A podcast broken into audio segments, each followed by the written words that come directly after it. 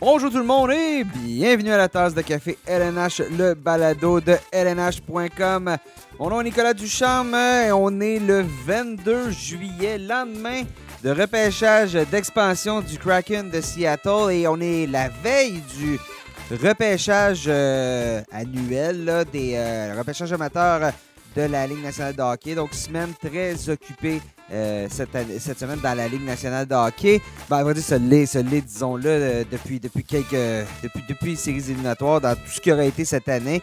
Félicitations au Lightning de Tampa Bay qui a remporté la Coupe cette année. Euh, donc, les choses vont reprendre rapidement parce que la saison, le calendrier de la saison va être dévoilé aujourd'hui, en ce jeudi. Donc, le, le- la nouvelle saison, la prochaine saison qui va s'amorcer en octobre, euh, comme c'est le cas habituellement. Donc, ça va aller très rapidement. Donc, aujourd'hui, à l'émission, ben, on a un balado qui était déjà à la base très, très chargé. euh, parce que, justement, on, a, euh, on va reve- revenir avec, avec Sébastien Deschambault et Marcel. On va revenir sur ce qui s'est passé avec le repêchage d'expansion hier. En deuxième portion d'émission aussi, on va avoir avec Guillaume Lepage se jouer à moi et on va avoir euh, Jean-François Danfous qui va être avec nous euh, pour euh, parler justement des espoirs, les meilleurs espoirs, autant bon, le top 10 international nord-américain, mais aussi les meilleurs espoirs du Canada. Jean-François Danfous qui est dépisteur pour le bureau de, dépistage, oui, de, central de la Ligue nationale de hockey. Donc, je vous dis, ça va être très intéressant. Si vous voulez vous préparer pour ce repêchage-là qui a lieu vendredi, ben, c'est, ça va être intéressant. Mais bon, euh, le plan a changé un peu parce qu'on a une bombe qui a été euh, larguée, si je peux dire, en- avant, tout juste avant qu'on commence à enregistrer le podcast, euh, qui touche les Canadiens de Montréal, qui touche chez Weber. Donc, euh, on va en parler. Euh, je vais en parler avec mes collègues. Mais avant de commencer le tout, euh, bien, si, euh, je tiens à vous dire, si vous nous écoutez par euh, l'entremise euh, du site web de lnh.com, sachez qu'on est disponible sur une panoplie euh, de plateformes de diffusion si vous êtes en déplacement. Apple, Google, Spotify, euh, TuneIn, Deezer. Faites une recherche, la tasse de café LNH, vous allez nous trouver. Faites aussi, bon, ben, une recherche, euh, euh, je ne dis pas de recherche, mais plutôt abonnez-vous, c'est ce que je veux dire. Abonnez-vous, comme ça, euh, vous n'allez rien manquer lorsqu'on va avoir un nouvel épisode de la tasse de café LNH. Donc aujourd'hui, ben, je les accueille avec moi par la magie de- d'Internet pour ce balado. Sébastien Deschambault, salut Sébastien. Salut Nicolas. Et Hugues Marcel, salut Hugues. Salut les gars. Les collègues de lnh.com qui sont avec moi aujourd'hui. Alors, on se préparait, messieurs, lentement, mais sûrement à enregistrer le balado. On se disait, bon, ça va être quand même une journée euh, occupée, mais on devrait avoir le temps. Ce sera quand même pas si pire que ça. Et finalement, tout vient de changer avec le point de presse euh, du directeur général des Canadiens, Marc Bergevin, qui a annoncé que chez Weber, chez Weber, bon, ne jouera pas la saison prochaine. Et ben, ça regarde mal un peu pour, euh, pour lui, pour la, suite des choses. Weber qui, euh, en bon français, qui, qui est magané, disons-le de la sorte. C'est c'est- le, terme- le terme exact et euh, se, doit de, se doit de stopper de jouer. Avant de parler de cette situation-là, ben, je vais vous faire écouter, euh, chers auditeurs, ce que Marc Bergevin avait à dire lorsqu'il a fait l'annonce euh, de la situation et de l'état santé de Weber. Écoute, les détails de ses blessures, il y en a beaucoup. Euh, Au cours des dernières années, on le sait, connu sa cheville, son genou, euh, le pouce, il y a beaucoup de, de, de, douleurs. Euh, ça prend beaucoup de temps le matin avant de se préparer juste pour une pratique. Puis, comme vous savez, chez euh, c'est pas une personne qui se plaint. Puis, euh, même manquer une pratique pour lui, euh, c'est pas une option. Alors, il y a beaucoup de millage. Puis, il, a, il a vraiment poussé son corps à la limite. Alors, le fait qu'il revienne l'an prochain, c'est vraiment pas une possibilité, probablement pour une carrière. Donc, euh, c'est euh, c'est ça. C'est- la réalité de la situation de chez Weber, euh, le défenseur des Canadiens de Montréal. Toute une perte, bien évidemment. Le capitaine, leader, on l'a vu en séries éliminatoires. je pense que ça fait déjà un bout qu'on sait tous inévitablement que chez Weber n'est pas, n'est pas à 100 tu sais, avait ralenti, il connaissait souvent des hauts, des bas, puis on pouvait se dire, ah, peut-être qu'au niveau de sa santé, ça va mieux présentement, mais il a tellement eu de blessures. Et là, visiblement, je pense que, et c'est ce que, c'est ce que, ce que Marc Bergevin dit, lorsque ta vie personnelle en est touchée, sais, d'une manière quotidienne, qu'à un moment donné, c'est difficile de sortir du lit, c'est difficile de faire les petites choses. Euh, Il y a une réflexion qui s'impose, puis je pense que c'est ça qui s'est, passé là, dans le cas de Weber. Oui, il y a la vie personnelle et il y a aussi le fait que sa vie professionnelle ne euh, va pas arranger les choses. Chez Weber, c'est un guerrier, mais il reste un défenseur très robuste, très physique qui, utilise son corps, qui le met sur. Euh, qui, le mène à des, situations euh, que le commun des mortels ne, peut pas, ne peut pas envisager, envisager ou comprendre. Donc, euh, pour qu'il en est là. Il, il, a pourtant joué de l'excellent hockey en série éliminatoire. Il était un des meilleurs arrières des Canadiens, a joué des grosses minutes pour, euh, pour l'organisation, mais euh, comme ça avait fuité un petit peu entre les branches, le, il a peut-être atteint la limite de ce que son corps pouvait lui offrir. on pense surtout aux joueurs, on pense à l'homme. Ce serait triste qu'une carrière décorée comme la sienne se termine comme celle-là, qui se soit approchée si près du but ultime. Euh, pour, pour ses derniers matchs dans la Ligue nationale et que ça s'arrête comme ça. Euh, c'est un, athlète excessivement fier, c'est un athlète qui, est prêt à faire beaucoup de sacrifices pour jouer au hockey. Euh, et, ce qu'on apprend aujourd'hui, ça nous dit qu'il a poussé les ressources peut-être à, un niveau qui est difficile d'imaginer. J'ai pas beaucoup de choses à ajouter sur ce que, ce que Seb a dit là, autrement que c'est effectivement une lourde perte, un joueur qui pouvait manger beaucoup de minutes là, euh, en, défensive. Là. On a, t'en parlais, Nick, on a un peu vu cette saison. Là, je parle un peu plus en saison qu'en en séries éliminatoires. En séries éliminatoires, était très bon, mais en saison, euh, parfois, on voyait que c'était peut-être un peu plus difficile. Puis c'est évident que, comme Seb l'a dit, là, les, les, blessures finissent par te rattraper.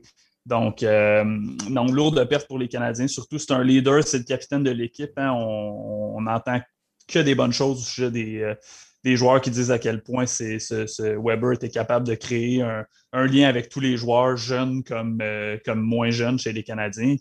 Euh, on parle beaucoup de Carey Price, mais reste que euh, il a été une des raisons pour, les, pour lesquelles les Canadiens ont atteint la finale de la Coupe Stanley cette saison. Donc, très, très, très lourde perte pour Montréal. Oui, puis c'est aussi quand tu es un athlète professionnel, je veux dire, les tu as un orgueil à un moment donné. Tu veux être capable, tu sais ce que tu étais capable de donner. Puis à un moment donné, quand tu frappes ce mur-là où, physiquement, tu n'es pas capable de repousser tes limites, tu n'es même pas capable d'atteindre ce qui était ton potentiel il n'y a pas très longtemps, mais ça pèse lourd parce que tu le sais, tu es, payé, tu as, des comptes à rendre autant à ton équipe, à tes coéquipiers que personnellement envers toi-même. Et, j'imagine que dans le cas de Weber, ben là, une pause. Écoute, ça s'est déjà vu des joueurs qui sont revenus après une année d'absence. Ça sera de voir si son corps est en mesure de se, de se remettre. Mais je veux dire, cette, cette transaction-là, on y revient toujours bon, à la transaction Subin-Weber, mais à quel point ces deux joueurs-là euh, n'auront pas été capables de, de livrer ce qu'ils ont pour X, Y raison, de livrer ce qu'on s'attendait d'eux. Par la suite, euh, Subin avait eu une bonne année à Nashville, puis bon, depuis, c'était une, une, pente descendante. il n'était pas protégé là, pour le repêchage d'expansion du Kraken de Seattle. Weber, les blessures ont été nombreuses. On se souvient, a manqué quoi? L'équivalent d'une saison complète sur deux, euh, deux années là, en raison de diverses blessures. n'a jamais réussi à disputer un, calendrier complet.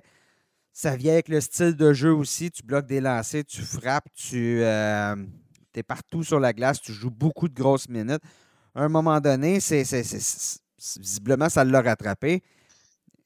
Bien, c'est sûr que si on vient à la transaction, elle s'est passée exactement à l'inverse de ce que les gens pensaient. Les, Canadiens devaient avoir l'avantage à court terme euh, et, perdre cet avantage-là à long terme parce que Piquet Souben étant plus jeune et chez Weber avait un style un peu plus euh, robuste qui allait moins bien vieillir alors que finalement, ça a été l'inverse. Dès le départ, Piquet Souben a permis aux prédateurs d'atteindre la, finale de la Coupe Stanley.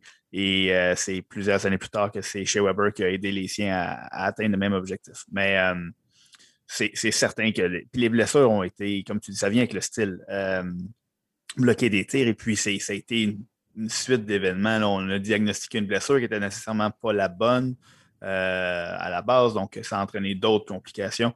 Euh, c'est sûr que c'est excessivement triste de, la façon euh, dont ça, se terminerait cette carrière-là. Euh, on peut quand même affirmer qu'il y a eu une très belle carrière et là, on va lui souhaiter qu'elle ne soit pas terminée. mais à court terme, c'est sûr et certain que cette perte-là va peser lourd dans la balance des, prochains jours pour les Canadiens. Oui, exactement. Et parlons-en bon, de ce qui s'en vient parce que ne veut pas là, les Canadiens soudainement. puis je veux dire, avec le, le ton qu'a employé Marc Bergevin cette année, puis tout ça, là, il va falloir remplacer chez Weber. Puis je pense qu'on peut prévoir de le remplacer sur plusieurs années avec l'argent qui va être euh, sauvé bon, sur le contrat de Weber, qui risque d'être placé sur la liste des blessés à, long terme. on verra quelle sera la, la, décision euh, au niveau de l'organisation des Canadiens. Mais bon, on va, on va récupérer euh, une somme d'argent quand même notable qui risque d'être très utile en vue, de, en vue du, marché des joueurs autonomes. Mais les options ne sont pas pleut pas des options. Là. On parle, euh, parle peut-être que les Blue Jackets de Columbus pourraient échanger Seth Jones, mais il faut toujours bien que tu donnes des éléments pour aller chercher un Seth Jones, si c'est ce que tu veux. Il y a Dougie Hamilton, qui est joueur autonome sans compensation. C'est une autre option, mais on ne remplace pas chez Weber du jour au lendemain, à part si on a la main vraiment heureuse. Non, puis c'est un, dicton que tous les directeurs généraux en, emploient. On n'a jamais trop de défenseurs. Donc, les équipes qui ont des bons défenseurs, c'est très rare qu'ils veulent euh, euh, les, échanger. là, tu parles de Seth Jones, mais Seth Jones, il va avoir, euh, s'il est échangé, il va y avoir énormément d'équipes qui vont. Qui vont, qui vont être assez file, même chose du côté de, de, Dougie Hamilton. Donc, c'est une lourde perte. Vous avez probablement remarqué, moi, j'ai senti Marc Bergevin je vais, employer le, mot déprimé. Il avait l'air, euh, il avait l'air déprimé ce matin, fatigué. Donc, euh, ça a été une saison difficile pour les Canadiens, pour les joueurs, pour les, dirigeants qui étaient dans cette bulle-là. Et là, c'est comme euh, c'est une énorme tuile qui tombe sur la tête des Canadiens. Et, là, on sent que Marc Bergevin, comme il l'a dit, tu ne peux pas remplacer chez Weber. Puis on, sentait dans son nom verbal que euh, il sait que les prochains jours, les prochaines semaines vont être euh, très éreintantes. D'après moi, euh, il n'y aura pas beaucoup d'heures de sommeil du côté de Marc Bergevin. Donc, on sentait ça, un petit peu cette déprime-là, je trouve, du côté du, DG du Canadien. Parce qu'il y a une, une chose de remplacer ce que Shea Weber apporte sur la glace. C'est une autre de remplacer ce qu'il apporte dans le vestiaire. Le nombre de fois que Marc Bergevin a parlé que ce que, que Shea Weber apporte au Canadien de Montréal va perdurer pendant des années au niveau de la culture, au niveau de ce qu'on veut inculquer aux jeunes joueurs qui débarquent dans l'organisation. Donc, ce leadership-là, ça reste le capitaine de l'équipe, c'est un des leaders les plus respectés de la Ligue nationale. Ça, c'est le genre de choses que, qu'on ne pourra pas remplacer, ces, fameux éléments intangibles dont on parle, mais qu'on ne voit pas. Donc, euh, c'est, vraiment quelque chose qui va être euh, à remplacer. Et puis, au niveau talent, ben, ce, que, ce que fait chez Weber, c'était plein de, de choses qu'on peut remplacer possiblement pas par un seul joueur.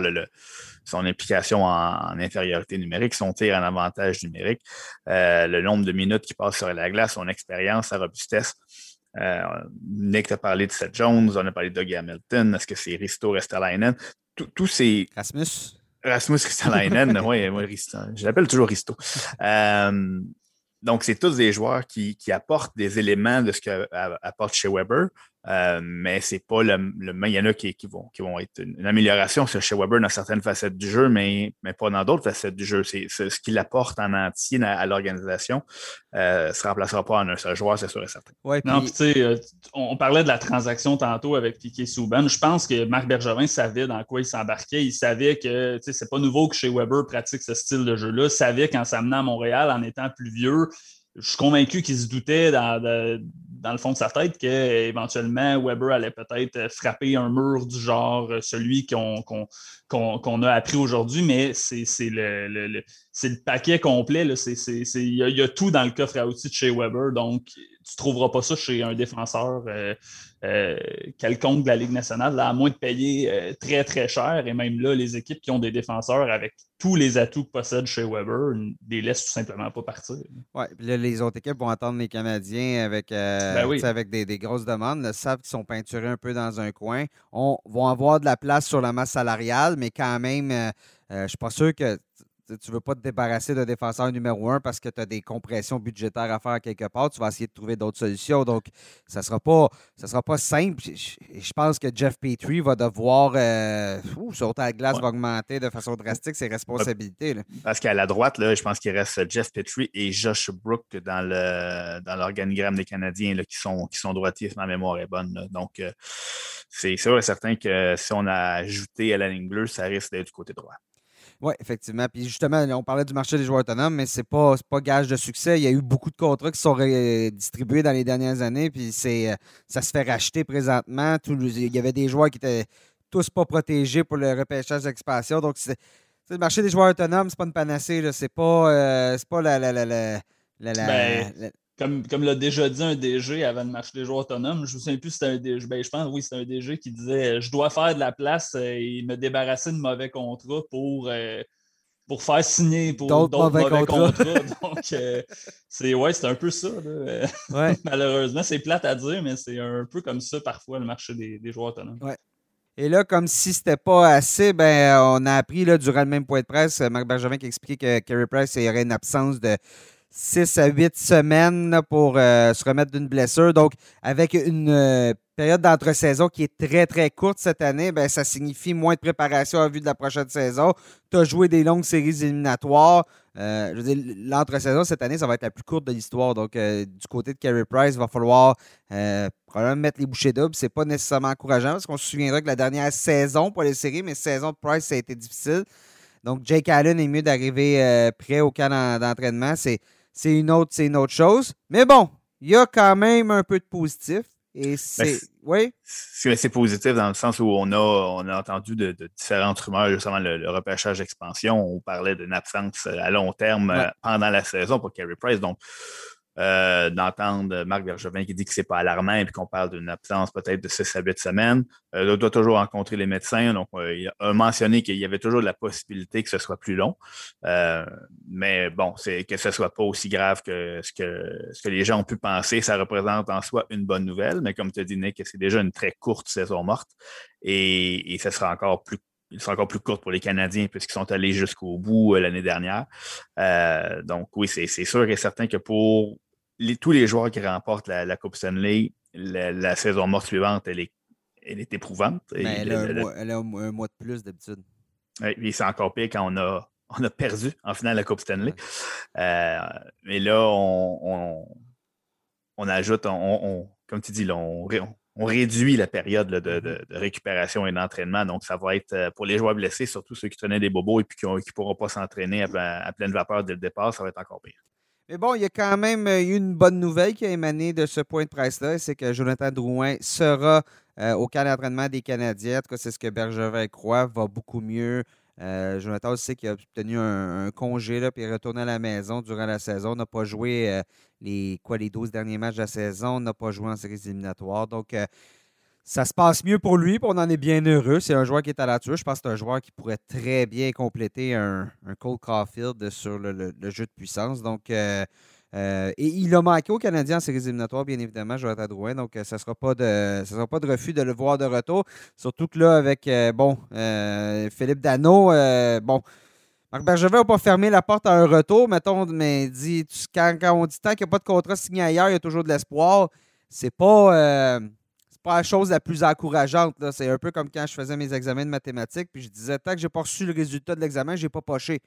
Donc, euh, ça regardait mal, mais je sais comment que l'examen s'était passé. Donc, on verra bien. Donc, c'est, euh, ce sera Dano. Ça, on va le savoir à partir du 28 juillet parce que c'est là que la date, euh, la date de l'ouverture des marchés des joueurs autonomes va s'ouvrir. Donc, on va avoir plus de nouvelles dans le cas du joueur de centre des Canadiens et de tous les autres joueurs. Mais bon, Bergevin, c'est, une autre pièce. Si Philippe Dano s'en va, c'est une autre pièce à remplacer dans le casse-tête des Canadiens avec le court repos, avec tout ce qui s'est passé, les, les blessés je pense que la prochaine saison des Canadiens, ça ne sera pas. Euh, regardez, les, regardez les Stars de Dallas cette année. Là, on a raté les séries éliminatoires alors qu'on avait atteint la finale euh, l'année précédente. Moi, si on me dit que les Canadiens vont rater les séries l'année prochaine, je ne serais pas nécessairement surpris, surtout dans une section atlantique qui va être euh, quand même ben, des, équipes de talent. C'est cruel parce que c'est tout à recommencer du, du, début. Là je me mets, je me mets dans la peau d'une équipe comme euh, les Golden Knights de Vegas ou l'Avalanche du Colorado. Oui, c'est à recommencer, mais on a, euh, on le sait qu'on a euh, une des équipes les, plus dominantes, une des meilleures équipes de la Ligue nationale de hockey. Donc, oui, c'est à recommencer, mais on croit en nos chances. Tandis que là, avec les Canadiens de Montréal, ben, la perte de Weber, la perte de Price pour 6 à 8 semaines, et là, euh, potentiellement, peut-être, on ne sait pas, on va voir la perte de Dano. Ben là, ça change vraiment le portrait, euh, le portrait global euh, du, début de la prochaine saison. Là, on ne sait pas, évidemment, les, décisions que, Marc Bergerin va prendre. On a parlé qu'il allait avoir de l'argent, de l'espace sur le plafond salarial. Donc, oui, ça va donner une flexibilité pour améliorer l'équipe, mais c'est cruel que ce soit à, recommencer. L'exemple des Stars est, le meilleur. C'est difficile de retourner en, finale de la Coupe Stanley, même, juste de refaire les séries éliminatoires. Moi, je dirais, premièrement, on va attendre le 29 juillet pour s'en reparler. Mm. Deuxièmement, peut-être la nuance avec c'est que cette année, les vétérans ont beaucoup euh, tiré le, bateau du côté des Canadiens, alors qu'à l'année prochaine, pour que le succès soit au rendez-vous, il va que ce soit les jeunes joueurs, comme ils l'ont fait en série, un peu les Suzuki, les euh, les Cofield, les Romanov, qui, qui, qui passent à un, niveau supérieur. Donc, euh, la perte des vétérans va faire, de certains vétérans peut-être va faire mal, mais le succès de cette équipe-là dans le futur va passer par ces jeunes joueurs. C'est maintenant à eux de prendre le relais. Euh, et on a, comme vous avez dit, on a tellement de, choses à voir dans les, prochaines, les prochains jours que le, prochain balado, euh, on, va peut-être avoir un tout autre discours de toute façon. Oui, c'est effectivement possible. C'est hier, euh, mercredi, que se tenait le repêchage d'expansion du Kraken de Seattle, la 32e équipe de la Ligue nationale de hockey, qui fait son entrée pour la prochaine saison. Alors, on a tenu ce repêchage-là au Gasworks Park de Seattle, devant, le, lac Union. Une belle place, hein? Une belle, place, pour jouer ça. Moi, j'ai visité Seattle il y a quelques années, mais je n'avais pas vu cette, cette partie-là de la ville. J'avais visité bon, le, le parc de l'Expo et euh, je n'étais pas monté dans la Space Needle, mais j'avais plus vu un peu le, ce qui est l'allée entre les stades, le, le, port et euh, bon, la mer, tout ça, et justement le parc de l'Expo. Donc, euh, ça va être un coin. C'est un beau petit coin, non? Mais Seattle, c'est une ville qui qui, a tellement progressé dans les dernières années en plus. C'est une ville qui a beaucoup d'entreprises. Donc, euh, je pense que j'ai hâte de voir ça. J'ai hâte de voir le Kraken, leur nouvelle arena. J'ai visité, la, ben, j'ai visité, j'ai vu de l'extérieur l'ancien, ce qui était le, le, Key Arena. Euh, il fallait le refaire au complet. Ça datait. Ça datait. C'était comme une pagode un peu. Tu, tu, descendais ils ont gardé, le, Ils ont gardé le toit, Nick. Ils ont gardé le toit. Ils ont gardé l'extérieur. Ils ont gardé l'extérieur, c'est ça. Mais c'est un landmark. Euh, je cherche le mot en français, là, mais c'est un. C'est un peu comme notre stade olympique. patrimoine de la ville de Seattle. C'est un peu comme notre stade, olympique, c'est-à-dire que c'est un symbole, mais ça ne servait plus beaucoup grand-chose à l'intérieur, puis c'était mal fait. Euh, c'est ça la réalité. Ils l'ont refait au complet. Écoute, t'arrivais à l'entrée, puis c'était un. T'entrais, puis c'était un mur qui t'accueillait. Tu sais, comme un aréna des ligues. Euh, où tu vas jouer une aréna d'une ligue de garage, c'était un peu à ça que ça ressemblait. Mais le parc, l'endroit, c'est vraiment, c'est vraiment quelque chose. C'est beau. Euh, ça va être le fun. Ça va être le fun de suivre ce qui va se passer avec le Kraken. Bon, repêché hier 30 joueurs, donc des joueurs dans toutes les équipes de la Ligue, sauf euh, les Golden Knights de Vegas, parce que lorsqu'ils ont fait leur entrée en 2017, bon, euh, il y avait dans les règlements que les joueurs des Golden Knights n'allaient pas être disponibles. Je pense qu'on ne pensait pas à ce moment-là que les Golden Knights seraient aussi bons que ce qui en est devenu, mais c'est comme c'est ce qui s'est passé. Puis bon, les règles sont les règles. Visiblement, on n'a pas opté. Il y avait beaucoup de joueurs disponibles, beaucoup de gros contrats disponibles, mais euh, le directeur général Ron Francis a décidé de laisser à peu près tout ça sur la table. Donc, Carey Price, Vladimir Tarasenko, les Jacob Voracek, euh, James Van Rimsdijk, Piquet Subin euh, sont tous demeurés avec leur ancienne équipe. visiblement, la stratégie qui a été choisie chez les, chez Kraken, c'est de garder un maximum d'argent disponible sous, la, le plafond salarial.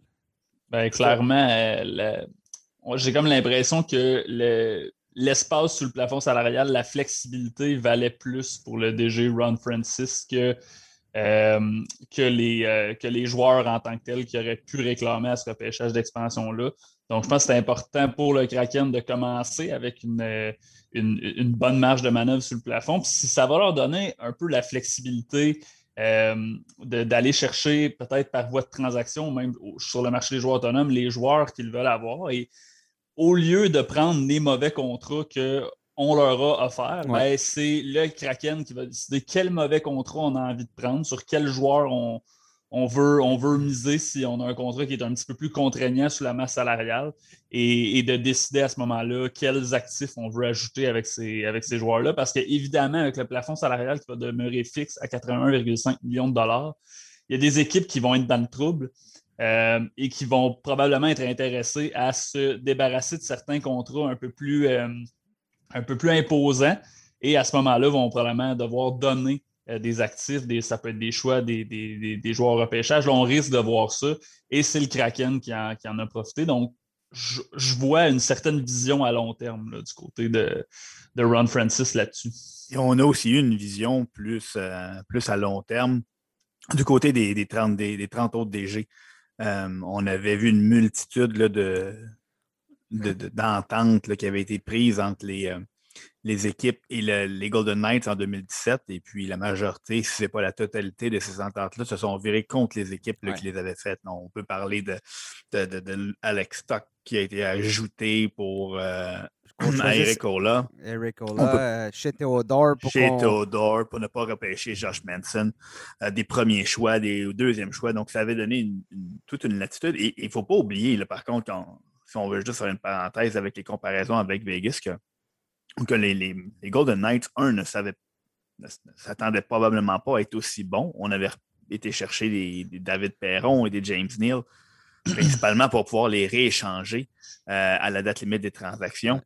Euh, quand on s'est mis à gagner, c'est plus c'est devenu, on est, on est devenu plus agressif euh, sur le marché et on s'est mis à bâtir une équipe plutôt que de, de, pelleté par en avant pour accueillir d'autres choix, d'autres espoirs. On s'est fait, mais coudon, l'équipe qu'on a repêchée était quand même pas si mal. Euh, les William Carlson, personne ne se doutait qu'il deviendrait un start numéro un dans la Ligue nationale à l'époque. Donc, il faut faire attention avant de porter un jugement. Oui, il y, avait, je, regardais le repêchage. Puis à l'époque, euh, souvenez-vous, euh, les Panthers de la Floride ne croyaient pas que Jonathan Marchessault était un joueur, de, pouvait être un joueur d'impact. On l'a laissé libre. on a même dit, en plus, si vous prenez Riley, Smith, on aimerait ça comme ça, vous ne prendrez pas un, nouveau joueur. Prenez Marchessault et Riley Smith.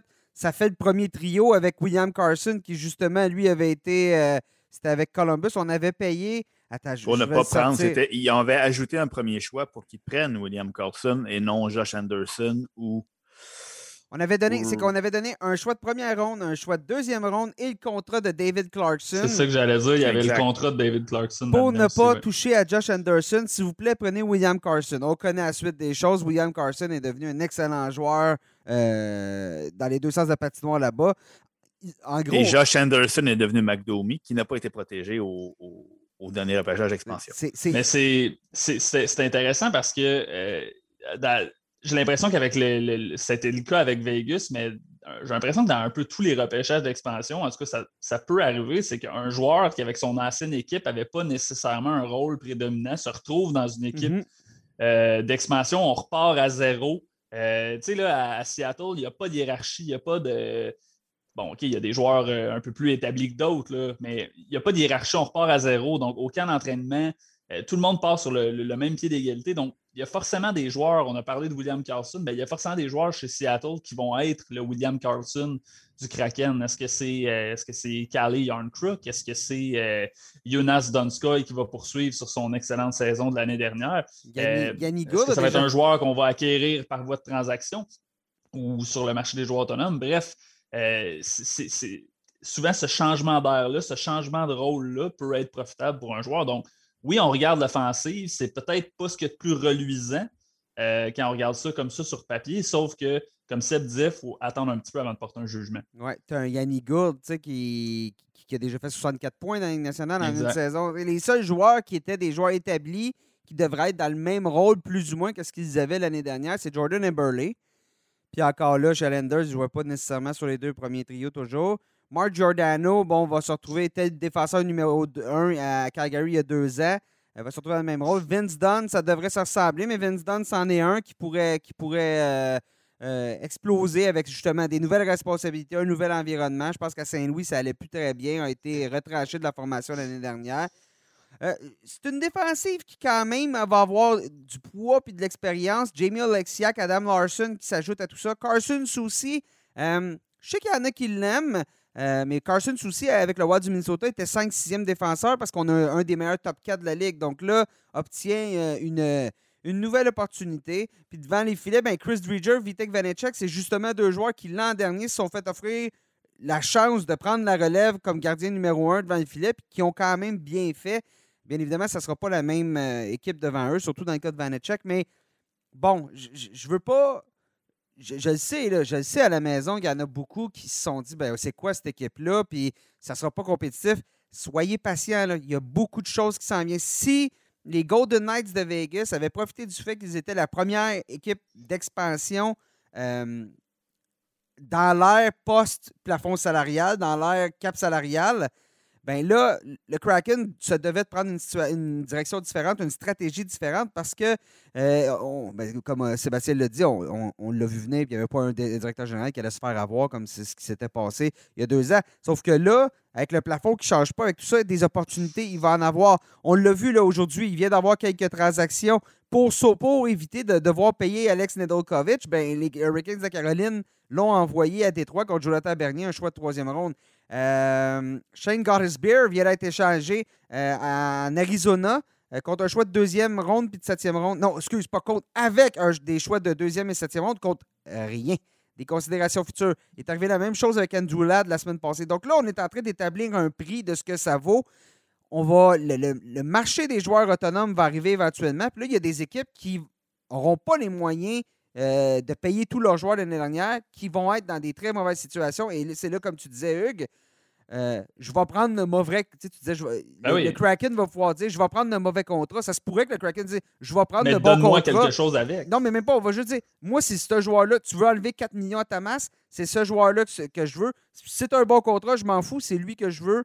Arrange-toi pour que ça fonctionne. Donc, là, présentement, justement, on a parlé de Carey Price. Ben, le contrat de Carey Price à long terme, on ne sait pas. Carey Price a eu une saison moyenne la dernière, des séries éliminatoires spectaculaires. Vladimir Tarasenko, eh oui, est incroyable. Tarasenko a beaucoup ralenti dans les dernières années, a été. Les blessures. Les blessures, c'est ça, c'est encore plus les blessures. C'est un gros point d'interrogation. Tu as voulu un mauvais contrat. Puis de toute façon, Tarasenko, euh, je suis pas mal sûr que si Kraken appelle durant la saison, euh, la saison morte, appelle à, Saint-Louis, puis finalement il nous intéresse Tarasenko, je pense qu'on va pouvoir euh, trouver un terrain d'entente parce qu'on se doit de sauver de l'argent quelque part chez plusieurs, plusieurs équipes. Donc, l'espace qu'on va avoir, le présentement, on parle de, ça va être Une trentaine de millions, maintenant, qui ont, Maintenant qu'ils ont échangé Tyler Pitlick, leur première, leur première transaction de leur histoire. Mais les, les, les DG, les DG ont eu le, gros bout du bâton cette fois-ci. On en a parlé entre nous là, hier. Euh, contrairement au, à ce qui s'est passé avec les, Golden Knights, ils ont su deux ans à l'avance quelles allaient être les dates, le format. Donc, euh, ça leur a permis là, de modeler au cours des deux dernières saisons mortes la liste de protection qu'ils allaient soumettre au Kraken. Donc, les choix étaient peut-être moins attirants et les gros non attirants, eux, étaient est accompagné de contrats qui n'étaient pas mal moins. Puis là, on parle de, joueurs de qualité, les Ryan Owenson, Matt Shane, euh, Jacob Voracek, mais leur, leur contrat est encore long. Euh, tu as parlé de Kerry Price, c'est exactement la même chose. Donc, comme tu dis, on va pouvoir maintenant s'asseoir et dire les joueurs qui étaient, qui étaient disponibles, ben, ils ne m'intéressaient pas. Maintenant, regardons les joueurs qui étaient sur votre liste de protection. Et puis là, on va parler des joueurs qui m'intéressent. C'est exactement ça qu'ils vont faire. Et puis, ça va aussi leur permettre d'être agressifs sur le, marché des joueurs autonomes. Quoique moi, personnellement, je ne m'attends pas à aller voir, euh, peut-être aller après les plus gros noms, les, euh, les Landeskog et les Hamilton de ce monde, euh, pour la même raison un peu qu'ils se sont se sont privés des gros noms qui étaient disponibles. Moi, je m'attends à ce qu'on y ait dans les le département des aubaines, si on veut, des joueurs qui sont. Je pense, à un Thomas Tatar. Thomas, Tatar, Thomas Tatar ne pourra pas demander un salaire exorbitant, surtout dans le marché présentement. Ça se pourrait qu'on réussisse à l'avoir à rabais. Comme, comme les Panthers de la Floride ont obtenu Anthony Duclair pour un million pour un an l'année dernière. Duclair, il venait de faire le match, il venait de participer au match des étoiles. Euh, puis les joueurs, les sénateurs d'Ottawa ne lui ont pas fait d'offre qualificative. C'est quelque chose qu'on risque de revoir aussi cette année. Des joueurs euh, de moins de 26 ans qui n'auront pas le droit à des offres qualificatives parce qu'on n'a tout simplement pas les moyens de les garder au salaire qui doivent être payés. Ils ont droit à l'arbitrage, tout ça. Donc, des cas du clair, ils risquent encore là d'en avoir cette année.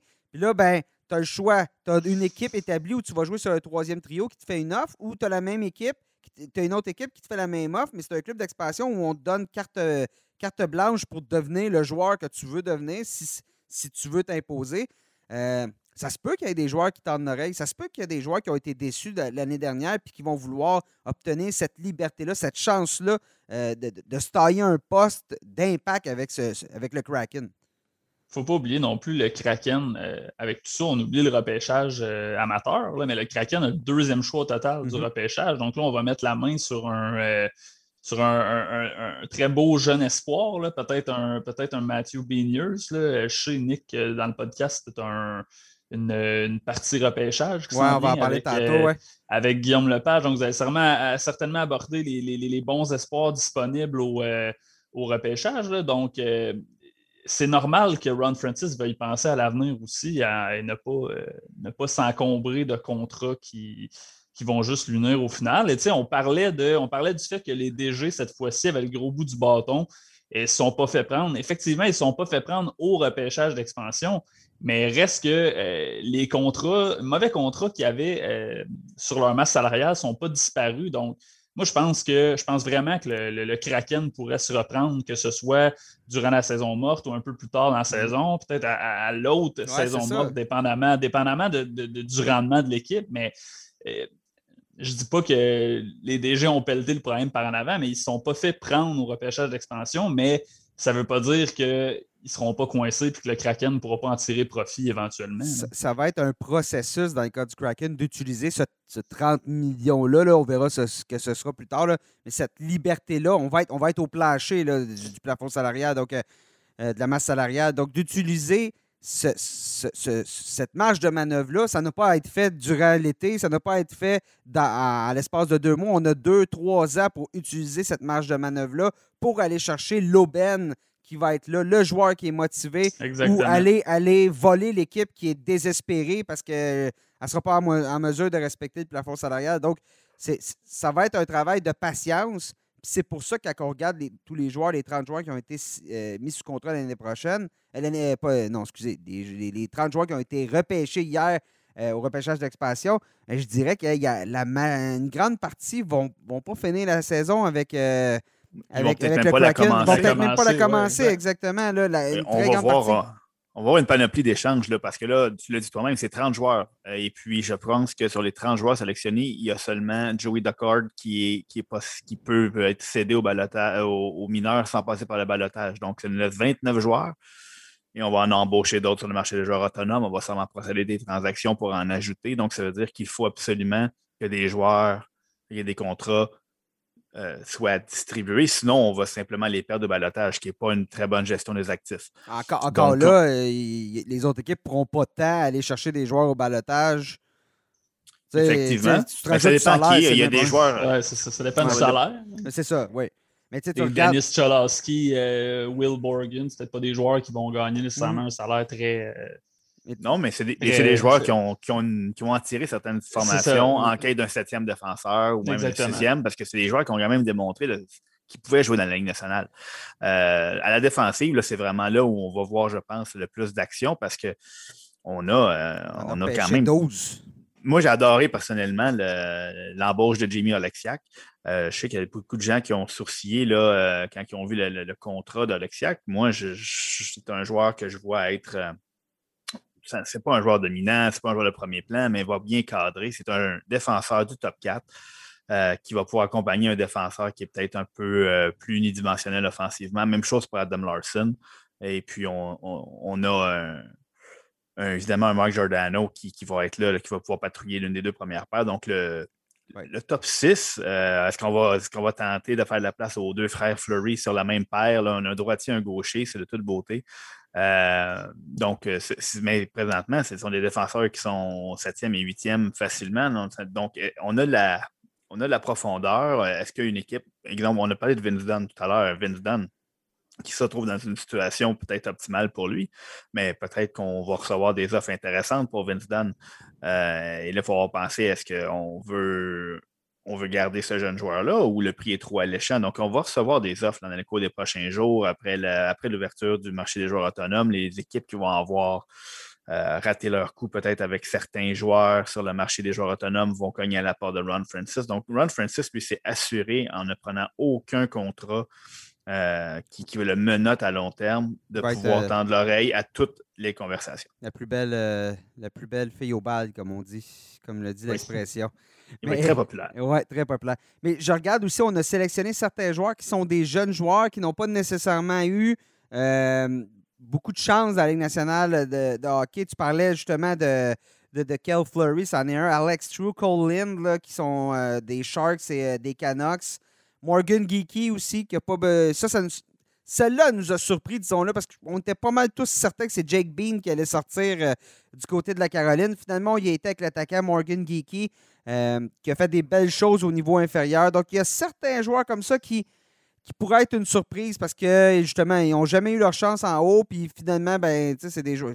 Jonathan Marchessault, c'en est l'exemple parfait. Même avant d'arriver à Vegas, c'était un joueur qui n'a jamais été repêché, euh, a du tout à travailler pour faire sa place. Puis lorsqu'en fait, il a obtenu sa chance, ben, il en a profité. Donc, on parlait tantôt de, surprise. Jérémy Lauzon, ça peut en être un autre aussi. Euh, je pense que toi, tu, tu l'aimes. Euh, Lauzon, tu aimais ce qu'il faisait à, à, Boston cette année. Donc, c'est un autre jeune joueur. Donc, on a peut-être avec la progression de ces jeunes joueurs-là, ceux qu'on a repêchés, qu'on pense vont être là pendant quelques années, et les pièges qui vont être tendus ici et là, comme, euh, comme euh, ici et là pour attraper bon, euh, une équipe qui va, qui, va, qui va être désespérée et qui va accepter de, céder un bon joueur, ou un joueur autonome qui va être séduit par le projet de Seattle. Disons-le, le projet de Seattle, présentement, je le trouve plus intéressant si je suis un joueur que le projet de Buffalo. Euh, Buffalo, on n'a pas fait les séries éliminatoires depuis longtemps. On va reconstruire un nouvel entraîneur. Si j'ai à choisir entre Buffalo et euh, Seattle, ça se peut que je choisisse Seattle. Euh, donc, c'est l'autre possibilité, mais. la, saison va, changer, va changer beaucoup de choses aussi, dans le sens où je pense que Vegas, au départ, était, on en a parlé tantôt, n'était pas vu comme une équipe qui allait faire les, les, séries éliminatoires, mais Vegas, était, on savait pas nécessairement quel genre de marché ça allait être. les joueurs se sont rendus compte à quel point c'était l'ambiance dans l'aréna, c'était extraordinaire, la vie à Vegas, c'était le fun. Donc, peut-être qu'on va être capable de, de, Seattle va être capable d'avoir cette, espèce d'aura-là autour de, l'équipe qui, comme tu le dis, Nick, va amener des joueurs autonomes et les, intéresser plus que des, que des marchés comme là, tu prenais l'exemple de Buffalo, mais euh, que d'autres marchés dans la ligue, là, ça va vraiment j'ai l'impression de dépendre de leur début de saison, comment, comment ça va se passer à Seattle, mais on en est vraiment qu'au premier euh, balbutiement. Il y a tellement de choses qui peuvent changer là, présentement. Oui, puis en plus, Seattle, c'est reconnu comme une ville qui appuie, les partisans appuient les équipes, les Seahawks, les Mariners, les Sanders euh, à MLS qui sont super populaires. Euh, l'effet Vegas, je me demande même si ce qui est arrivé à Vegas ne va pas avoir une influence chez les joueurs de la nationale de hockey pour faire ce qui s'est passé à Vegas, ce que je vois déjà de Seattle, c'est quelque chose que je veux vivre, moi. Puis, sais-tu quoi? Je vais y aller à Seattle. Bien, ce qui s'est passé à Vegas aussi, euh, c'est qu'ils sont mis à gagner. Il y a toujours un engouement au début. Il y a toujours un engouement de la nouveauté. Et après ça, à un moment donné, si bon, on a vécu les vieilles équipes d'expansion à une autre époque où les règles n'étaient pas du tout les mêmes, où là, euh, on avait toujours un engouement au début. Euh, mais celles qui n'étaient peut-être pas dans les marchés traditionnels ont un peu plus souffert quand les équipes s'empêtaient dans les bas-fonds. Euh, à, Vegas, on ne saura jamais ce qui aurait pu se passer, mais si l'équipe avait peut-être connu trois saisons perdantes, est-ce que l'engouement dans, l'aréna et tout ça, est-ce que, est ça serait la même chose? Mais on ne le saura pas parce que Vegas gagne. Et là, c'est une destination très prisée par tous les joueurs de la Ligue nationale. Euh, Ron Francis, et je suis convaincu qu'il est conscient de ça, qu'il ne peut pas juste mettre une équipe de Ligue américaine sur la mm-hmm. glace. Un, pour, euh, par respect pour les partisans qui, ont déjà euh, acheté leur, leur, leur, billet, leur abonnement de saison, pour les propriétaires qui ont investi de l'argent, pour, pour les joueurs qu'ils ont repêchés. Donc, ils vont, ils vont mettre sur la, glace la meilleure équipe possible, toujours avec un œil sur le long terme, parce qu'ils savent qu'ils ne peuvent pas simplement être une équipe qui va se faire marcher dessus pendant deux, trois, quatre ans, parce qu'on est le marché doit, doit, doit un engouement qui doit se maintenir. Surtout, euh, moi, je trouve qu'on a. dire, surtout contrairement aux Golden Knights, on a des rivaux sportifs à Seattle. Golden Knights, c'était tout seul. C'est la seule équipe qui, qui Là, les Raiders sont rendus là. Puis là, soudainement, tout le monde veut s'en aller là. Les Aces d'Oakland veulent s'en aller là. Mais à l'époque, les Golden Knights étaient tout seuls. Mais puis je trouve que c'est évident que je pense qu'on va s'entendre que la priorité présentement de, de Ron Francis est d'ajouter un peu d'attaque. Après, on n'a on a pas de, de, sans dire une attaque de tir-poids, on n'en est pas loin. Euh, pratiquement que le meilleur euh, attaquant offensif euh, va rater le début de la saison en Yanniga. Par contre, je trouve qu'on a, assemblé quand même une belle identité dans les qui va devenir possiblement les, troisième et quatrième trios. a des joueurs comme Brendan Tanev, Jaron Kelly Ron Crock, c'est des joueurs qui sont difficiles à affronter, c'est des joueurs qui frappent en Brendan Tanev. Mason Appleton a eu d'excellents moments aussi avec les Jets. On a parlé de joueurs qui pourraient saisir l'occasion. Mason Appleton a eu une très bonne saison l'année dernière. Euh, Colin Blackwell aussi a eu des belles, euh, une belle fin de saison avec les Rangers. Ouais, quand tu joues Panarin, ça aide un peu, là, mais. Un petit, un petit peu, un petit, peu. Mais on a montré qu'on on, qu'on leur offre une occasion. Donc, il y a des joueurs qui sont incapables de donner une belle identité au, deux, au, troisième et quatrième trio. Et on a certains joueurs, les Burley, les Gourdes, les, les Donskoy, qui peuvent euh, qui peuvent faire leur apparition sur un, top 6. Euh, c'est sûr que l'objectif va possiblement être entouré de joueurs avec un peu plus de talent, mais l'identité en attaque semble être une équipe qui va être acharnée, qui va être difficile à affronter. Et je suis convaincu que c'est le genre d'identité qu'on va essayer de bâtir aussi à, euh, dans les embauches et dans les transactions, parce que c'est la même identité qu'on a vu à la ligne bleue avec Jimmy Alexiak, avec Adam Larson. Euh, Jérémy Lauzon n'est pas un joueur qui est facile à affronter non plus. Donc, euh, ça semble être l'identité qu'on veut donner à cette équipe-là. Puis, bon, on va voir la suite des choses assez rapidement. Une identité aussi qui est propre à la ville. Seattle, c'est quand même une ville industrielle, une ville de col bleu. Hein. On est, on, est en plein milieu de, en plein milieu de nulle part, disons-le, Seattle, là, c'est, eux autres, ils vont être les premiers à dire pleut tout le temps en plus. Mais euh, ça, va être, ça, va être, ça va être à mais justement, comme on dit, on ne peut pas juger ce qui s'est fait hier, puis, ou plutôt, ce qui s'est fait hier, on ne peut pas l'utiliser pour juger la prochaine saison des, des euh, du Kraken. Absolument pas. C'est contrairement aux, Golden Knights qui avaient, eux, l'équipe qu'ils ont repêchée et a été majoritairement l'équipe qui ont mis sur la glace le premier, euh, le premier match de la saison comme tu as dit, Nick, puis on, Hugues aussi en a parlé, l'équipe qu'on a repêchée hier, ça se pourrait que ça forme la moitié de, un peu plus que la moitié, disons, des joueurs qui vont être en uniforme euh, pour le premier, le premier match du Kraken le 12 octobre. Donc, ça va être euh, à suivre. Ce qui s'en vient pour ce Kraken, euh, bon, on en a pour longtemps, mais bon, comme on a dit, les dates importantes, demain, vendredi, repêchage de la Ligue nationale de hockey. Le 28 juillet, l'ouverture du marché des joueurs autonomes. Et par la suite, bon, ben, euh, le, début de la saison. D'ailleurs, on a dit que la première équipe, c'est un bon clin d'œil. La première équipe qu'on va affronter à Seattle au Climate Pledge Arena, c'est euh, les Canucks de Vancouver. Donc, euh, cette rivalité-là aussi qui va, qui va se bâtir. Les deux équipes sont à environ à 4 heures en autobus ou en train. Là, donc, ça, ça, se fait bien. Fait que d'après moi, ils vont il va y avoir quelques partisans des Canucks euh, présents à Seattle. ça va, ça va peut-être devenir le, Toronto-Buffalo euh, à l'ouest euh, complètement. Quoique Toronto, c'est plus près de Buffalo. mais J'aurais dit Toronto-Montréal, mettons. Non, mais dans le sens où les, partisans font le voyage en traversant la frontière. C'est c'est ça. Ah ouais, avec la frontière, oui, effectivement. Je sais pas si tu comprends ce que je veux dire. Oui, je te suis. ben oui, parce que c'est ça va être euh, l'équipe la plus proche de la frontière canadienne par rapport à une équipe canadienne. Je pense peut-être aussi Minnesota, Winnipeg. Là, je ne veux pas m'avancer, je ne suis pas certain, mais ça va être une des équipes les plus proches. Si on se dit que Boston, Montréal, c'est 5 heures, 4 heures. Donc oui, il devrait avoir. Euh, comment on dit, il va avoir. partisans qui font ben le. On dit souvent qu'à Buffalo, il y a souvent beaucoup de partisans des Maple Leafs. Ben, je ne serais pas surpris qu'à à Seattle, il y en a beaucoup des, des, des, des Canucks et à Vancouver, beaucoup du, du Kraken euh, désormais. J'ai hâte de voir. Comme on dit à Toronto, c'est qu'on joue nos matchs. Euh, pour le prochain match à Buffalo, c'est nos matchs locaux à Buffalo. oui, c'est ça, exactement. il y avait ça aussi pour les équipes de la Floride dans le temps de Noël, les, les, Snowbirds euh, qui, qui, font le. Il n'y a pas juste les Blue Jays qui sont, qui sont à domicile à Buffalo. Non, c'est ça, exactement. Puis les Bills, les Bills, des fois, à domicile à Toronto ah à, une certaine époque. Hey, messieurs, merci d'avoir euh, participé au balado aujourd'hui. Merci ben, beaucoup, Nick. Merci, Nick. Merci, on, va, euh, on va poursuivre, le balado va se poursuivre avec euh, Guillaume Lepage. Mais bon, donc pour les auditeurs, manquez rien. Tout ce qui touche le repêchage expansion, on a une panoplie d'articles présentement sur tout ce qui s'est passé hier. Il y avait quand même quelques, quelques moments plaisants de la, cérémonie, quelques moments drôles, une, une pieuvre qui.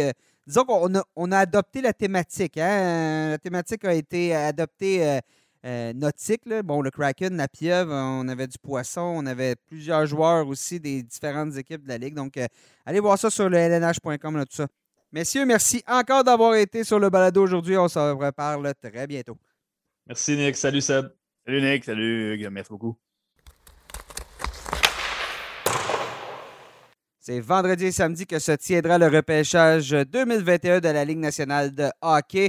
Encore cette année, bon, ben, ça va se faire de manière virtuelle. On l'a vécu l'année dernière, donc on commence à être habitué. Mais bon, avec euh, si tout va bien, ça va. Ce sera la dernière année là, que tout ça va se dérouler de, cette manière à distance. On l'espère euh, vraiment.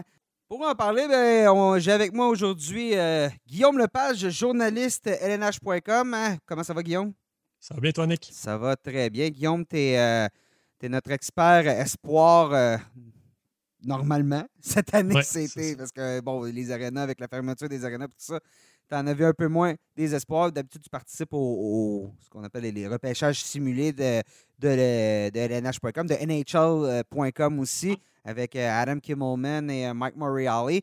Donc, cette année, ben, justement, sur le site, là, chers auditeurs, si vous voulez vous préparer pour le repêchage, on a plusieurs, plusieurs euh, textes, les meilleurs espoirs en par position, quelques Quelques textes aussi sur le véhicule, comment ces joueurs-là ont vécu leur année. Hein.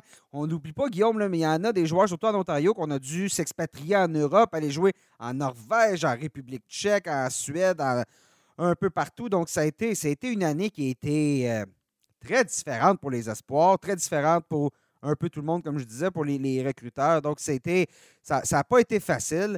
Euh, puis justement, ben, pour en parler euh, de cette année-là, les joueurs qui vont être mise à la casse, je peux dire, vulgairement, euh, pour lors du repêchage de vendredi et samedi, ben, on accueille avec nous euh, Jean-François Danfous. Bonjour Jean-François. Salut les gars, ça va bien? Ça va très bien. Jean-François. ça va bien. Jean-François, euh, bon, avant de se lancer dans le vif du sujet et bon, tout ce que tu as vu, comme tu as pu voir comme hockey, comme espoir cette année, parlons un peu de toi. Pour les, les gens qui ne te connaissent pas, tu as tu as joué dans la Ligue nationale de hockey avec, euh, avec les euh, Devils du New Jersey qui t'avaient repêché. Tu as appartenu aussi à, quelques équipes. Par la suite, après bon, ton passage chez les, comme joueur, tu as, euh, dévié. Tu es parti, parti vers les, maritimes. Je pense que dans le coin de Moncton, on t'apprécie beaucoup, très connu. tu as fait divers emplois avec les Wildcats de Moncton, avec euh, Commando Dieppe, l'Université de Moncton, aussi les Aigles Bleus. Et là, depuis 2019, tu es au bureau central de dépistage. Parle-moi un peu de, de, ton travail, ce que tu fais, toi, pour les, au niveau des espoirs de, la LHMQ. Exactement. Moi, mon rôle, dans, le fond, c'est euh, je suis un des sept dépisteurs qui travaillent pour la centrale de recrutement de la Ligue nationale. Euh, mon territoire principal, c'est le Québec, les Maritimes. Euh, mais comme vous savez, nous autres, euh, à la centrale, on, voyage beaucoup, on fait beaucoup de, crossover, comme qu'on appelle euh, en anglais. Donc, j'ai la chance d'aller voir les, les meilleurs espoirs de l'Ontario, de l'Ouest, des États-Unis. Donc, c'est vraiment un, emploi de rêve, si tu veux, pour, pour un dépisteur, parce que tu as vraiment la chance de voir plusieurs des, des espoirs pour le prochain repêchage. Ça a été une année, j'imagine, euh, assez différente pour toi, pour ta manière de travailler. Comment tu t'es, euh, comment tu t'es adapté à tout ça pour, euh, pour voir ces espoirs-là qui.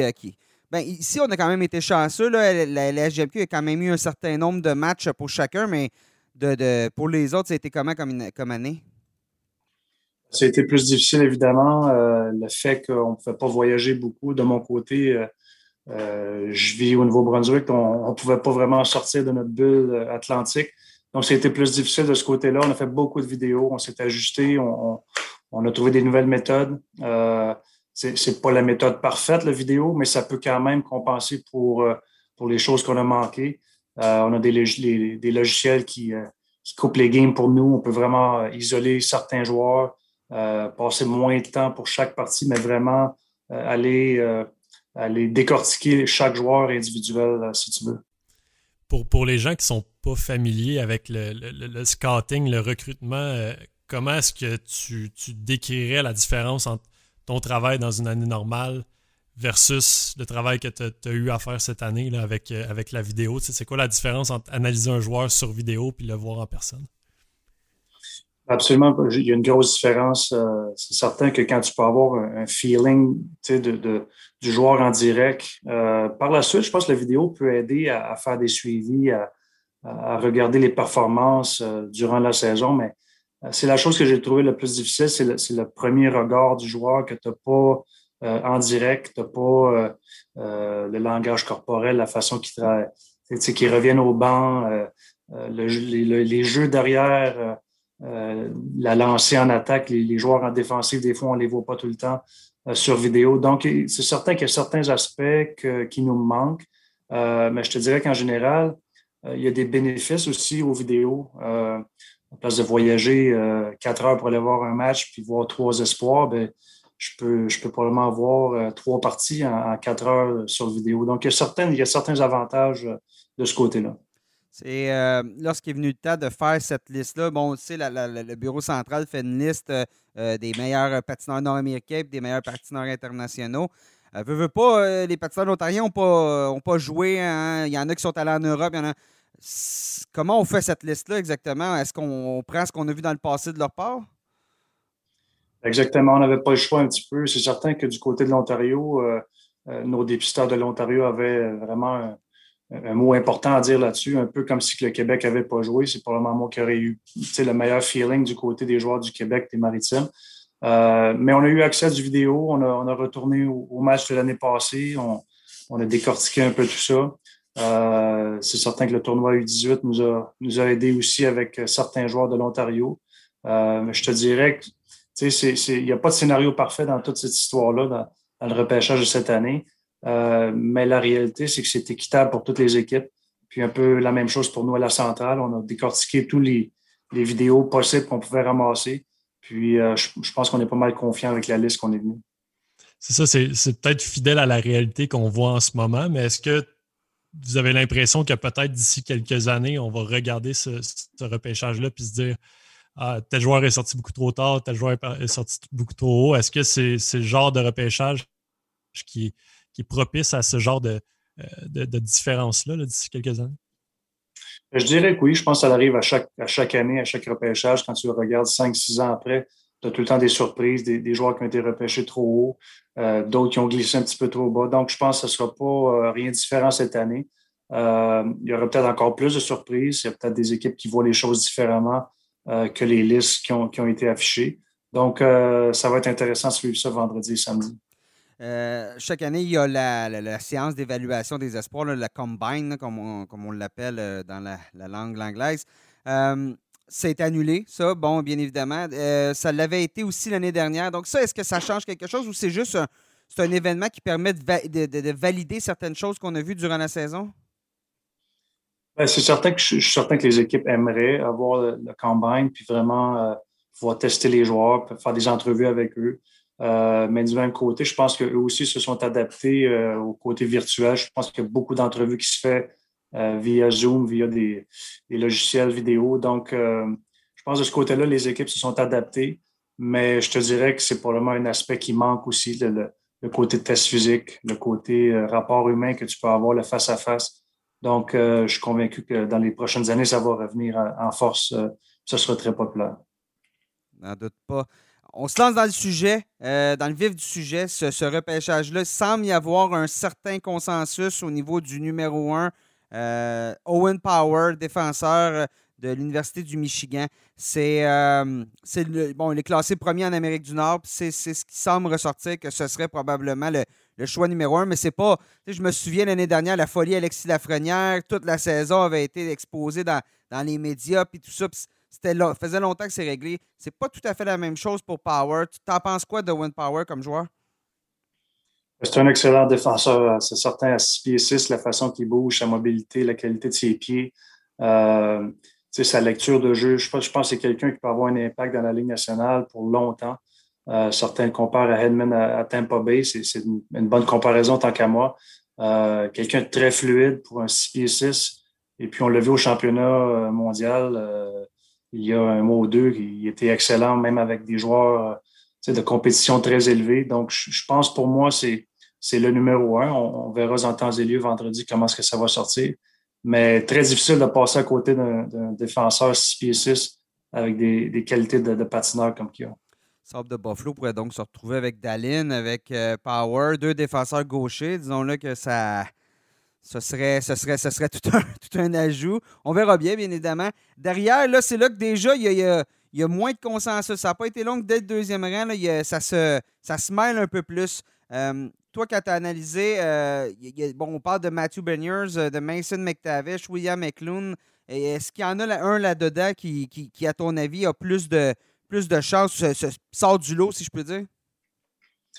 Je dirais par la suite, le, de 2 à 8, de 2 à 10, c'est vraiment proche. Puis ça sera vraiment euh, le besoin ou, vraiment l'intérêt de l'équipe euh, qui va faire la différence. Dans, dans les dernières années, on dirait que le top 5, on pouvait quasiment le dessiner d'avance. Mm-hmm. Cette année, je pense que ça peut aller euh, d'un côté ou de l'autre. Je pense que Beniers vraiment démontré des belles choses encore cette année. Euh, il l'a fait l'année passée avec le programme des États-Unis, puis encore une fois euh, cette, saison. Donc, c'est quelqu'un euh, de dominant qui peut jouer dans les deux sens de la glace, très, très intelligent, quelqu'un qui va avoir une longue carrière, qui fait les petites choses pour, pour gagner, le genre de joueur que tu veux avoir dans les séries éliminatoires. Puis au niveau collégial cette année, il était, était, excellent avec Michigan. Donc, je ne serais pas surpris qu'il soit numéro deux, mais encore là, McTavish, c'est quelqu'un qui n'a pas eu la chance de jouer nécessairement beaucoup de matchs, mais euh, c'est quelqu'un qui, euh, qui, aura un impact aussi au niveau de la Ligue nationale. Euh, sa, grosseur, son gabarit, ses qualités de leadership fait de lui un, attaquant très recherché. C'est deux, deux attaquants quand même un peu, différents. Un est plus Beniers, c'est peut-être plus un Boervat, un Jonathan Taze, tandis que l'autre un peu plus attaquant de puissance. Je pense que c'est des bonnes comparaisons, euh, mais je pense que les deux peuvent euh, vraiment contribuer dans les deux sens de la glace. McTavish, physiquement, est, très imposant. Euh, comme j'ai mentionné tantôt, peut jouer en désavantage numérique comme en avantage numérique. Euh, peut t'apporter une profondeur comme jouer sur ta première ligne. Donc, c'est des joueurs qui peuvent contribuer de différentes façons. Il y a un nom bien connu là, dans le top 10. on a un autre frère Hughes. Un autre. ouais. un, deuxième défenseur, euh, évidemment, il y a le jeu des comparaisons entre les, trois frères. On dit que Luke Hughes est peut-être le meilleur des trois. Euh, est-ce que c'est difficile de, dresser ces comparaisons-là? Puis est-ce que tu as, une opinion sur, euh, sur le trio de, frères?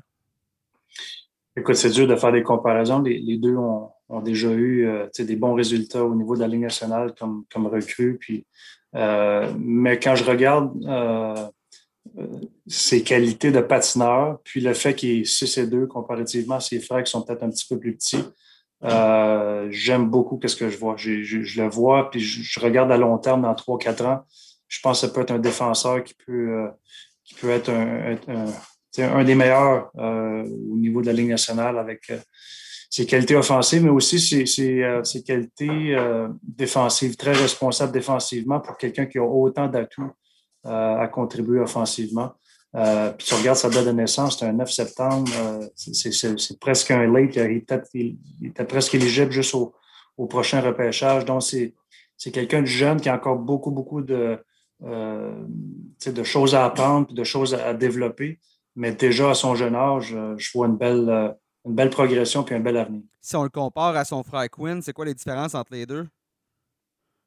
Ben, c'est certain côté grandeur, une différence. C'est ces deux, euh, euh, tant qu'à moi, c'est, ça, ça l'apporte au prochain niveau. c'est quelqu'un qui pourra euh, non seulement jouer sur un avantage numérique, mais aussi jouer en désavantage numérique, contribuer en, jouant beaucoup de minutes pour l'équipe qui va le repêcher. Mais quand tu regardes sa qualité de patin, même pour un 6 et 2, c'est très fluide. Son edge work, sa vitesse, sa mobilité, c'est très fluide. puis tu peux juste tomber en amour avec des joueurs comme ça, 6 et 2 qui patinent euh, avec une mobilité comme ça, c'est dur à trouver. Un autre qui s'en va à l'Université du Michigan avec euh, quoi? Il y en a quelques-uns. Justement, on a parlé de Power, on a parlé de Beniers, Ken Johnson. Ça va être, ils vont être dangereux. Surtout si euh, Power, bon, on parlait de peut-être pas faire le saut dans la Ligue nationale l'an prochain. Donc, ça va être à suivre, mais ça regarde bien pour, pour les Wolverines. Jean-François, on a plusieurs auditeurs qui sont du côté de l'Europe.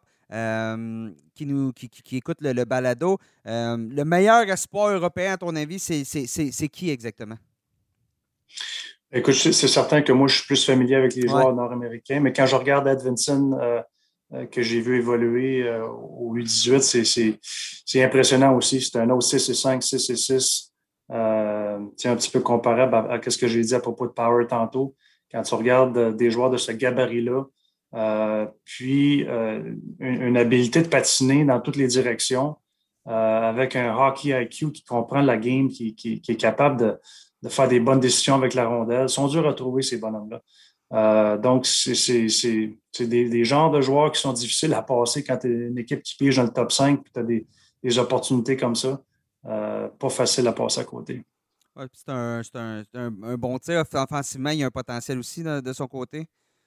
Absolument, absolument. C'est quelqu'un qui peut euh, générer de l'attaque euh, en transition dans la zone neutre, mais aussi euh, très intelligent en zone offensive à la ligne bleue, peut, peut s'avancer, peut, peut, vraiment mettre de la pression sur les bancs, puis très, très mobile sur la ligne bleue, peut aller chercher les, lignes de tir, puis vraiment un bon lancer pour générer de l'attaque. L'autre joueur européen qui, qui s'est signalé cette année, mais qui a été quand même embêté, il y a eu quelques blessures dans son cas, William McLoone, pas pu jouer au Mondial Junior. jouait à Drew Gardens dans la, bon, contre les hommes là, dans la Ligue de, la Suède. Euh, c'en est un autre qui devrait quand même sortir assez tôt, selon toi? Absolument, beaucoup d'habileté. Euh, quelqu'un qui, est très créatif avec la rondelle.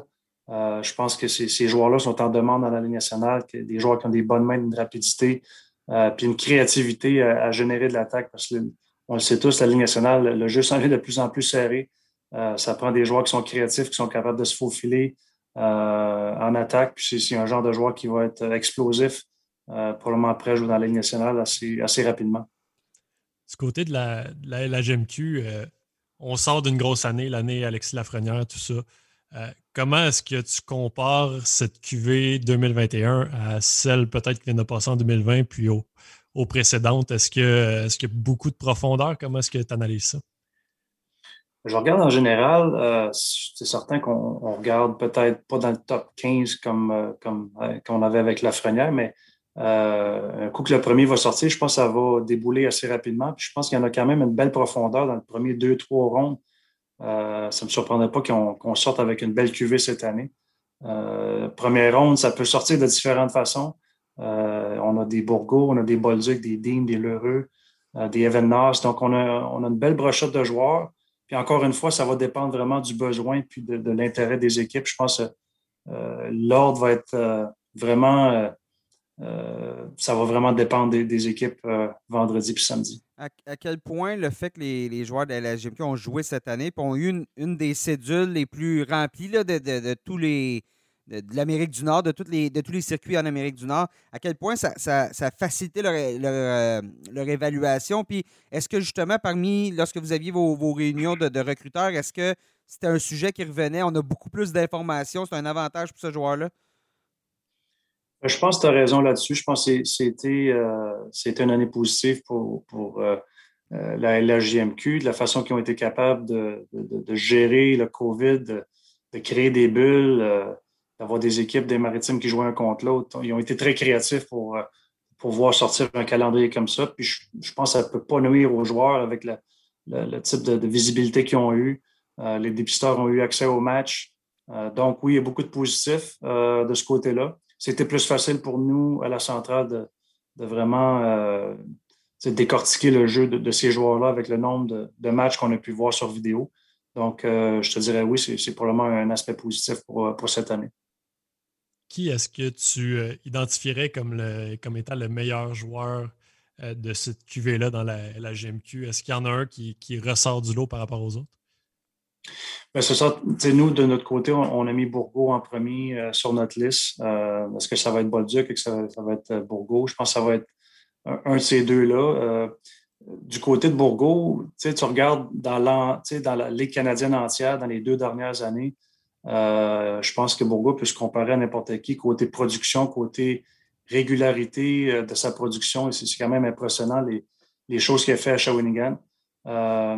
Donc, c'est pour ces raisons-là qu'on l'a peut-être donné un petit avantage. C'est quelqu'un d'explosif offensivement, qui a un lancer foudroyant, euh, peut marquer de différentes façons, euh, peut marquer son one-timer sur l'avantage numérique, mais peut surprendre des, gardiens aussi avec son, sa, release rapide.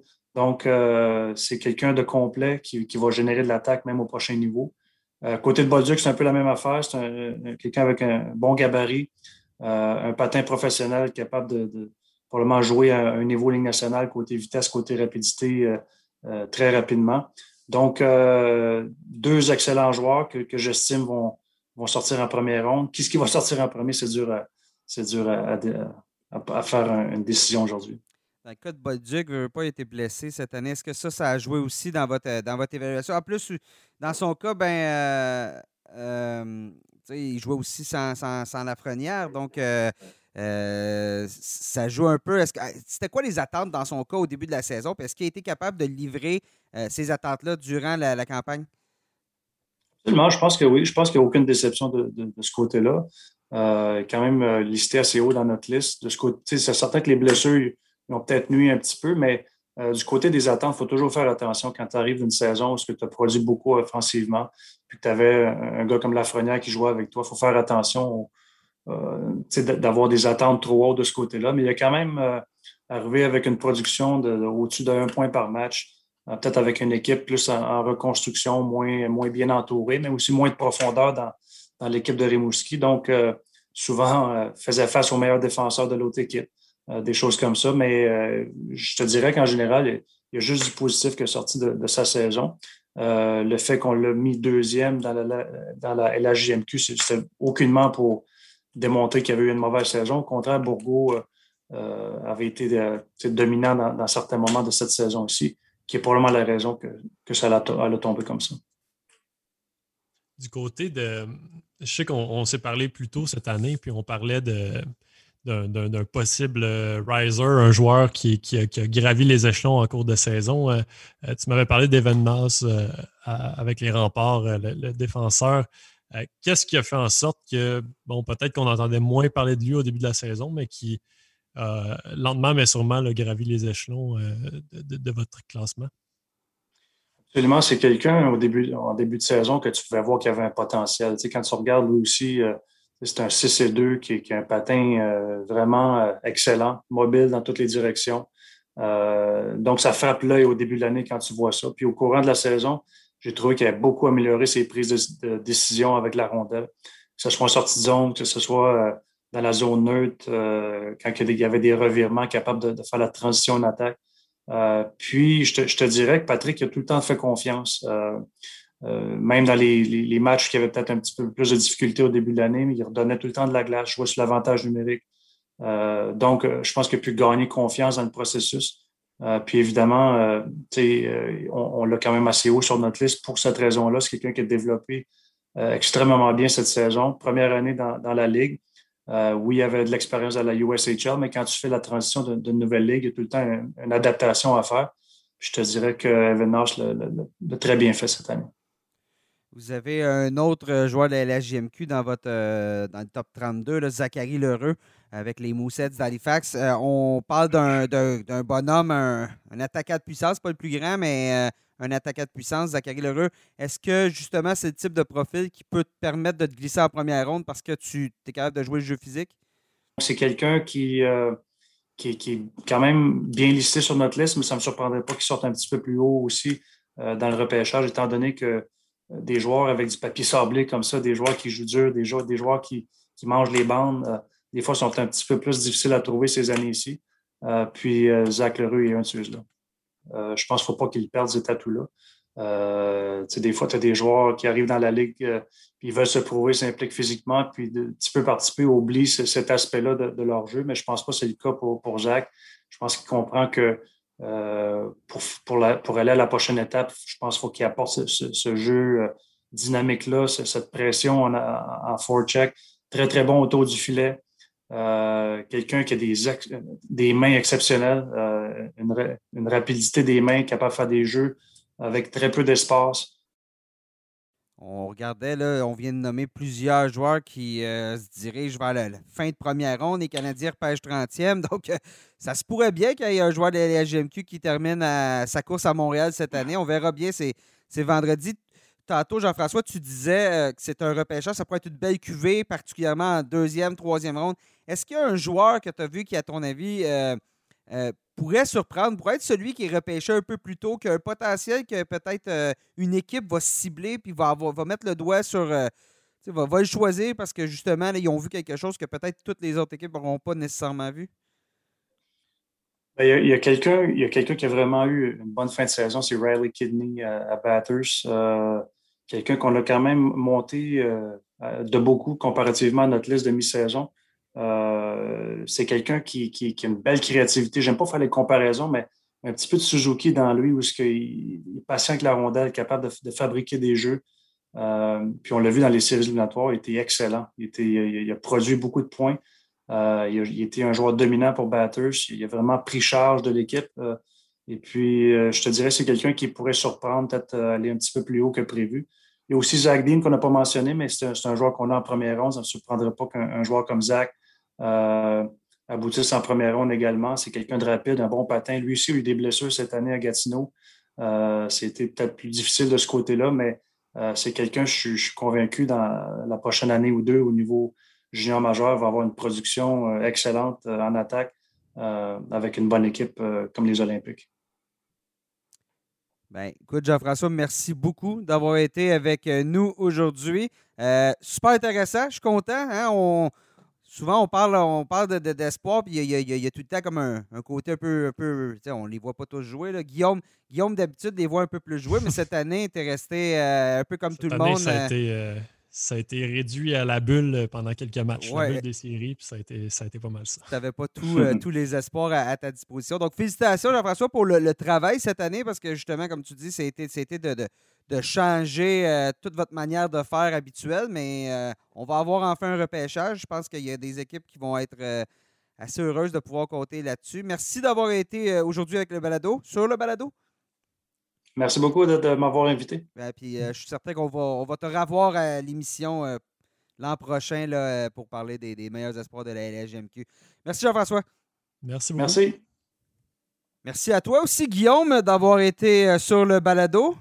Ben, merci à toi, Nick. On va suivre ça. Le repêchage, c'est euh, vendredi, la première ronde, en direct de votre ordinateur ou votre télévision. Et euh, la suite, c'est samedi, les rondes 2 à 7. Les Sables de Buffalo qui ont le premier choix. Le Kraken de Seattle qui va repêcher deuxième. C'est suivi des Dogs d'Anaheim, les Devils du New Jersey, les Blue Jackets de Columbus qui ferment la marche pour le top 5. Sénateurs d'Ottawa qui vont repêcher au dixième ronde, au dixième rang plutôt. On vous rappelle aussi, Coyote de l'Arizona ne repêche pas en première ronde, donc c'est 31 choix qui, euh, qui vont être euh, choisis, si je puis dire, vendredi. On se souvient, les Coyotes qui avaient... Euh, ont dû faire forfait de leur choix là, parce qu'on avait on n'avait pas respecté les règlements au niveau de l'évaluation des joueurs euh, lors de la saison précédente. Euh, Canadiens de Montréal vont repêcher 30e, les Blue, Jackets, Sweet Columbus, 32e avec le choix de première ronde qui avait permis d'obtenir David Savard. Ben, félicitations à eux parce que Savard va avoir participé à leur conquête de la Coupe C'est un premier choix très bien investi, si je peux dire. D'ailleurs, dans à partir du 23e rang, il y a cinq choix qui appartiennent pas à l'équipe euh, originale, tandis que tous les autres choix vers le haut de 22 à 1, euh, euh, c'est des choix qui n'ont pas été changés, donc c'est les choix originaux des équipes. Donc j'ai bien hâte de voir ça. c'est ce vendredi, je rappelle, et samedi. Donc c'est à suivre sur. Ben, ça va être diffusé sur TVA Sport ici euh, au Québec euh, et sur Sportsnet euh, du côté du Canada anglais et ESPN pour les États-Unis. Yo, un gros merci. Merci à toi, Nick. Merci aussi à nos collègues qui étaient avec nous en début de balado. Et chers auditeurs, on se reparle très bientôt.